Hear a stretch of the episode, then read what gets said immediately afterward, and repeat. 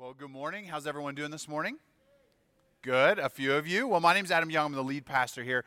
I want to welcome you to Element Church, and I want to welcome you to week three of our series called Dual Citizen. Now, uh, I'm guessing if you've been here for the last few weeks, then you're caught up on what we're talking about and, and what we're covering and focusing on in this series. And if you haven't been, uh, my guess is just the title and the graphic send the message of the timeliness of some of the things that we're talking about. But, but I want to start this morning by just asking the question why are we doing this? We're not doing this because we want to highlight or promote a particular politician. We are not doing this because we want to highlight or promote a particular party. Those are two things that we never do here at Element Church. We're not doing this to even uh, highlight or speak about a particular issue. Now, we'll talk about issues at Element Church, um, but rarely do we ever make a connection to anything within our judicial or political system. What we're doing is we are highlighting and recognizing that we are in a very unique place in life.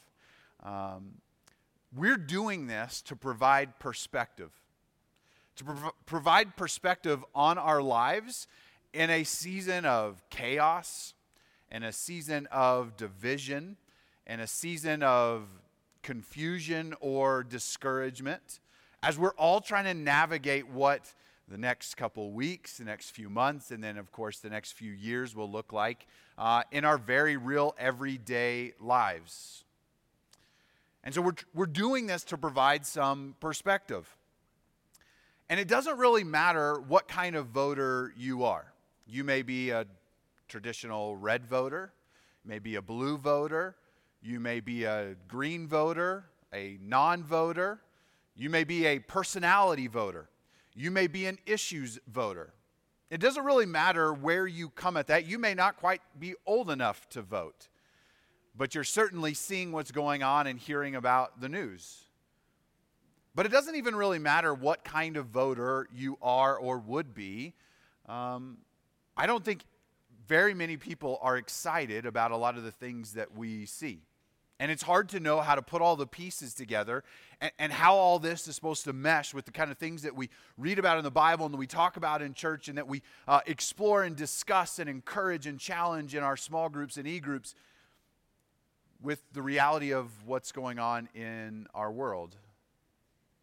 Because the reality is, you and I are dual citizens obviously we're citizens of a place here on earth. That's the reality of life.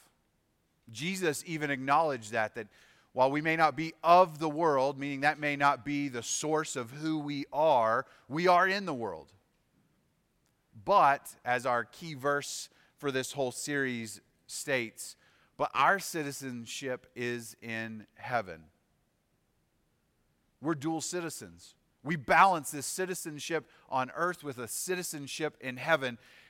And in this series, we're wrestling with what that means. Paul, here in his letter, Philippians, says that we're citizens of heaven.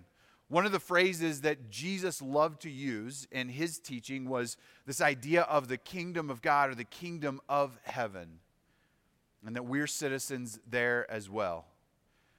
And so we're exploring what does it mean to be a citizen of the kingdom. As we talk about kingdom in this series, we've just sort of defined it like this. When we talk about kingdom, we mean the rule and the reign of God. And the Bible speaks hope into the future that one day that rule and reign, that kingdom, will be a real physical presence here. But that there's another aspect of the kingdom that, that you and I embody the kingdom in our community. That as a church, we become the visual representation of the kingdom here on earth.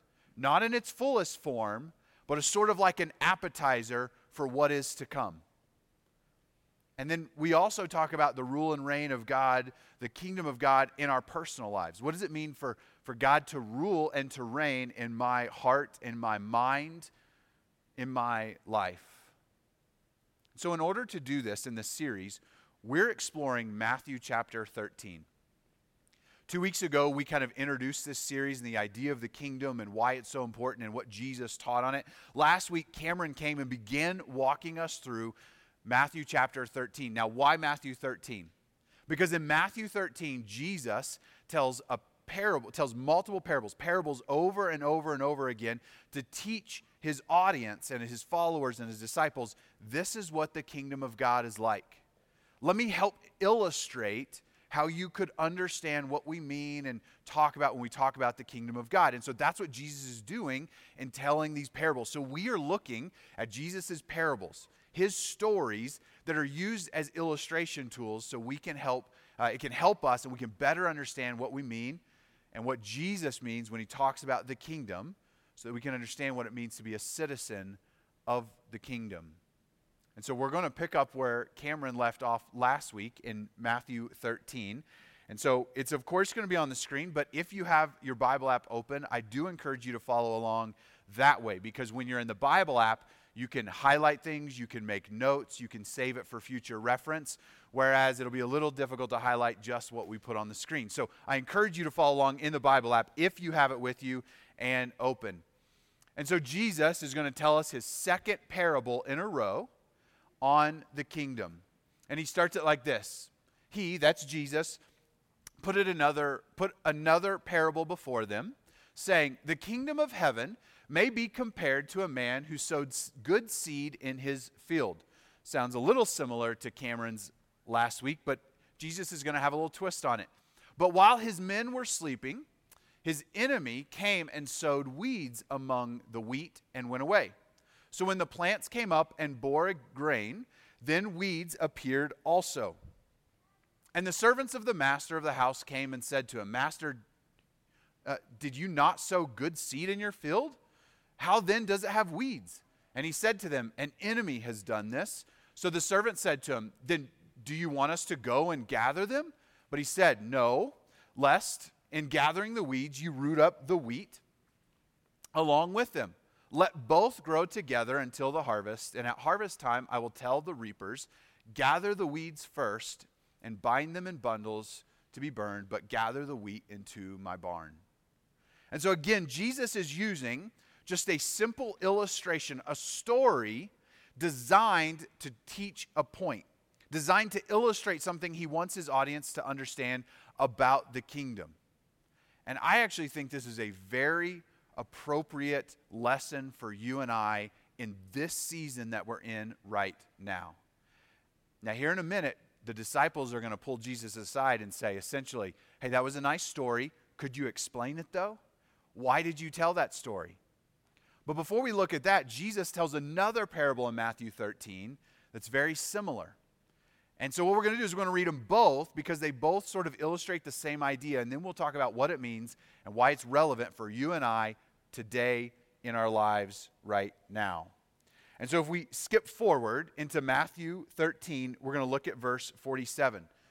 Another parable Jesus is going to tell about the kingdom. And this one he says like this Again, the kingdom of heaven is like a net that was thrown into the sea and gathered fish of every kind.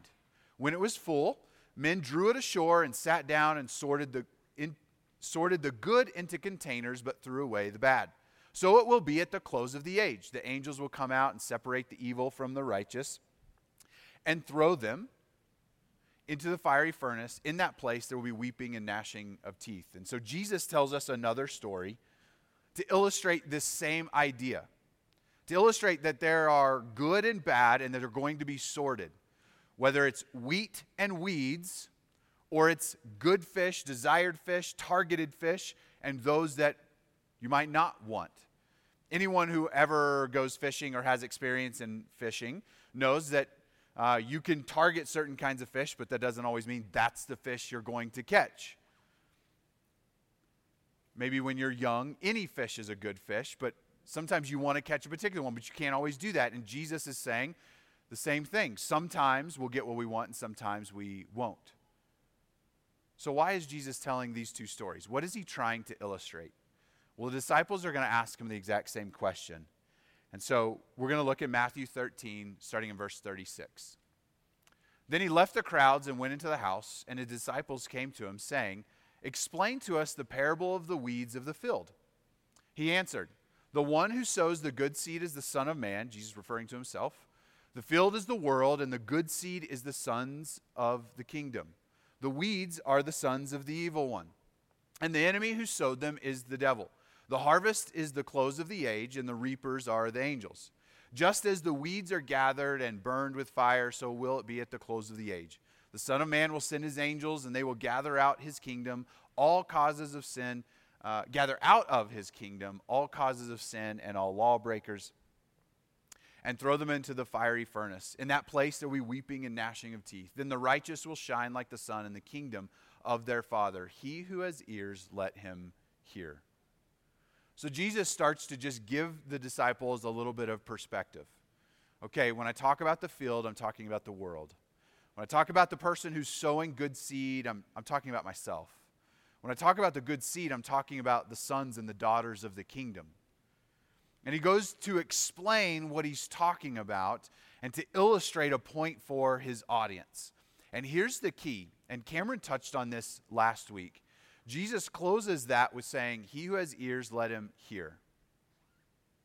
And as Cameron illustrated last week, there's a difference between listening and hearing. There's a difference between listening to the words someone is saying versus hearing the heart of what they're trying to communicate. As we saw last week, that's actually why Jesus told parables. He told parables so that those who had an ear for hearing, those who were trying to understand the message Jesus wanted to communicate, they could grasp it. Because there's a difference between hearing and understanding. Are you just listening to the words Jesus is saying, or can you hear the heart of what he's trying to communicate? There's a couple points that I want to highlight that I think are relevant for us right now, today, in this season that we find ourselves in in our lives. I want you to notice something in both parables, in the parables of the wheat and the parables of the fish there's a, a distinction between the desired and the undesired, the good and the bad. That there'll be a separation one day. Here's what I, I think that illustrates for us that there should be something unique about our lives as sons and daughters of the kingdom, as the good seed that Jesus plants in this world that there should be something unique and distinct about us. That there should be something different in how we handle ourselves in social media, on social media in this kind of season. That there should be a light to who we are in the midst of a lot of darkness. That we should be a source of unity in a season of disunity and dysfunction. That we should be a source of hope in a time of difficulty and discouragement. That there should be a difference between us and the rest of the world because we are sons and daughters of God's kingdom. Our dual citizenship should change the way we live in this world. Our citizenship in heaven should change how we live here. But there's one other thing that I want to highlight, and really where I kind of want to land the plane for us today. I think why Jesus is ultimately telling these two stories is to answer the question if God's kingdom is here on earth, why are things still so bad? If you remember from two weeks ago when we started this series, Jesus came preaching, Repent, for the kingdom of God is at hand. He then taught his disciples, I want you to go out into all the cities and the villages, and I want you to teach and preach that the kingdom of God is at hand. If you remember, Matthew described Jesus' ministry about preaching and building the kingdom uh, and the gospel of the kingdom in his hometown. And then Matthew said Jesus moved into all the cities and villages. And then, be- right before Jesus was going to the cross, he said, I want to tell you something, guys the gospel of the kingdom is going to go throughout the entire world. And I think Jesus tells these parables to help us understand if the gospel, if, if the kingdom of God is here, then why are things still so bad? Why, why does it not feel like things are changing? And to sort of answer that question, Jesus says, well, think of it like this there's a farmer who plants his wheat, but along with that wheat are going to grow up weeds. And what the farmer's going to do is he's going to wait. Instead of pulling up all the weeds in the early season when he risks damaging the wheat and the crop, he says, let's wait. We'll wait until the time is right. When the time is right, we'll take care of it. When the time is right, there'll be a separation. And Jesus is trying to help us, not only in our culture, wrestle with the fact that if the kingdom of God is here and it's growing, why are things still bad? Why do we still see things that are so disappointing or see are such in contrast to the kingdom? But I think this is also a great application for your life. Not just for our society, not just for an election season, but for you. As a reminder that God's plan is not the same as his timing. Sometimes we feel like, well, if that's really what God wants to do, if that's a part of his plan, why isn't it happening right now? If that's what God is going to do, if that's a part of his plan and his will and his purpose and his desire for me, then why isn't it true? Why don't I experience that as true and present in my life right now? And this, these two parables illustrate that, that God's plan is not the same as his timing. God's purpose does not always work itself out in the immediate moment, but that we wait with patience. There was a group of people in the Bible who experienced the same kind of idea. Like, if God has given me a promise, why don't I experience the fulfillment of it right now? We've talked about them before. The Israelites in the Old Testament, when God had said, Hey, I'm going to promise you this land. And they held on to that promise, but it didn't come true for a long, long time actually for hundreds of years, for many, many generations. And God gave them a promise to let them know that just because they weren't experiencing the fulfillment of the promise didn't mean that He had forgotten or changed His mind. In Deuteronomy 31 6, God says this Be strong and courageous. Do not fear or be in dread of them. That's the people that they were about to face who were in the land that they were going to take. For it is the Lord your God who goes with you. He will not leave you or forsake you. I want you to hear me say this. You are not forsaken. You are not alone. There are times where we think about God's promises and it's like, but it's not true right now. Like it's not it's not complete, it's not fulfilled in my life. And there are aspects of God's plan where He says, we're going to wait. We're not going to take action yet, we're going to wait. Jesus is trying to tell his disciples, I know the kingdom of God is growing, but let me tell you why it's, there's still bad stuff out there. Because I'm not done. Just wait. And I want you to hear this. You are not forsaken. You are not alone when it feels like God has forgotten, He has not. When you wonder why the promises haven't come to completion yet, God's not done. We celebrate God's presence with us, even when we don't understand His timing. This is a difficult season in our society. Like when we talk about looking around and seeing the weeds in the midst of the field, like there's bad everywhere we look. And it doesn't even matter which aisle you stand on. When you look at out, you just, it's negative and it's frustrating and it's discouraging. But we don't lose hope. We don't lose hope because our citizenship ultimately isn't here. Our citizenship is in heaven. And we trust that our King has a plan, our King has a purpose even if we don't understand it now. And we take hope and we take heart that we, we are not forsaken and we are not alone. Will you pray with me? Lord Jesus, I come and I thank you for the opportunity that we have to come before you. And it seems like we go through this just about every four years where things turn negative and they get frustrating and discouraging. And um, what disunity was already apparent gets worse. And we talk about building your kingdom here on earth, and it, it sometimes feels like we're taking backward steps. But Jesus, we hold firm to your promise. We know that you are building your kingdom here. That in our hearts and in our community, you are displaying your kingdom.